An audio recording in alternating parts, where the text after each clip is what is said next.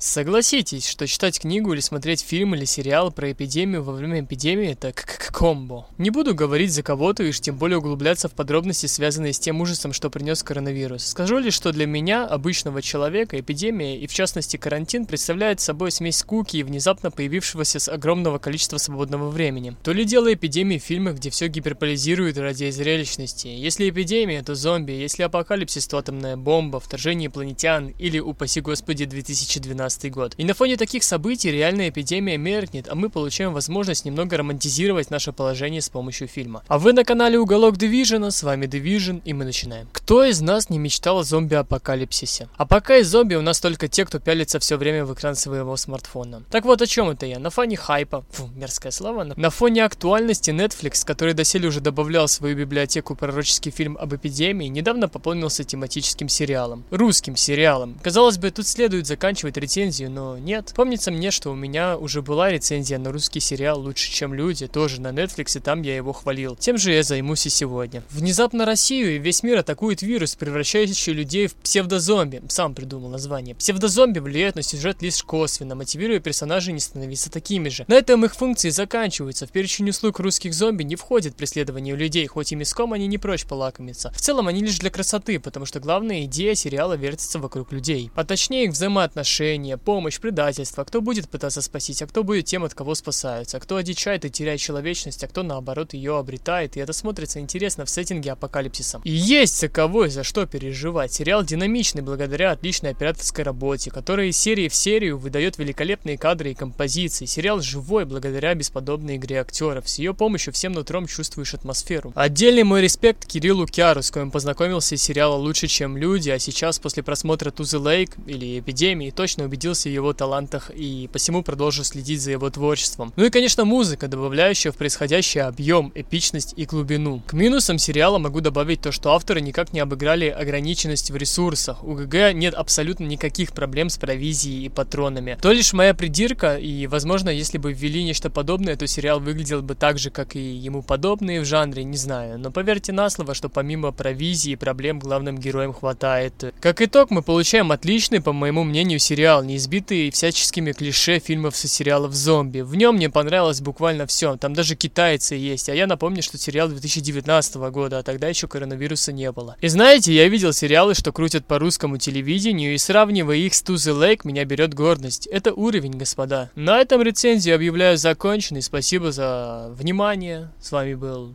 Division. Подписываемся, лайкаем и до скорой встречи.